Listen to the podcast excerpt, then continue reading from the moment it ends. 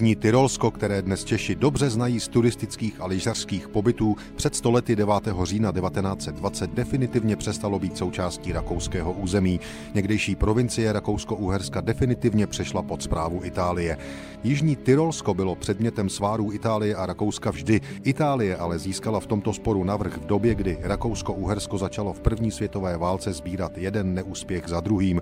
V listopadu 1918 podepisují obě země mírovou smlouvu a v zápětí italská vojska Jižní Tyrolsko obsazují pod záminkou přechodné správy území.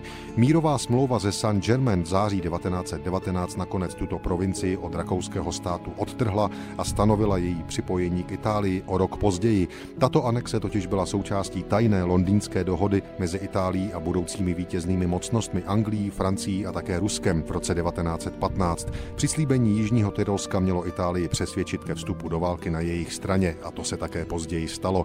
Právě v horách Jižního Tyrolska pak padlo mnoho Čechů na obou stranách, těch v rakousko-uherských uniformách i československých legionářů. 9.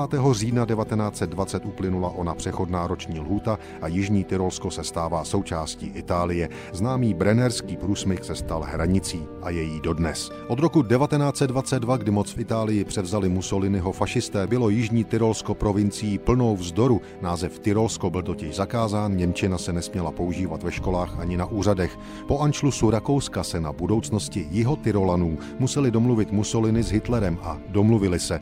Jižní Tyrolsko se do těla rakouského státu nevrátí, ale obyvatelé se mohou odstěhovat do říše. 75 000 z nich toho pak využilo. Ani prohraná italská a německá válka na státoprávním osudu Jižního Tyrolska nic nezměnila. To, co oficiálně začalo 9. října 1920, trvá dodnes. Přes odbojné snahy části obyvatel, kteří se i v 60. letech minulého století považovali za Rakušany a provedli řadu atentátů a bombových útoků, Jižní Tyrolsko je dnes italské. Rozdělení Tyrolska je i po 100 letech kontroverzním italsko-rakouským tématem, i když tehdejší místní chudoba je dávno pryč. Díky turistice patří region mezi nejbohatší v Evropě.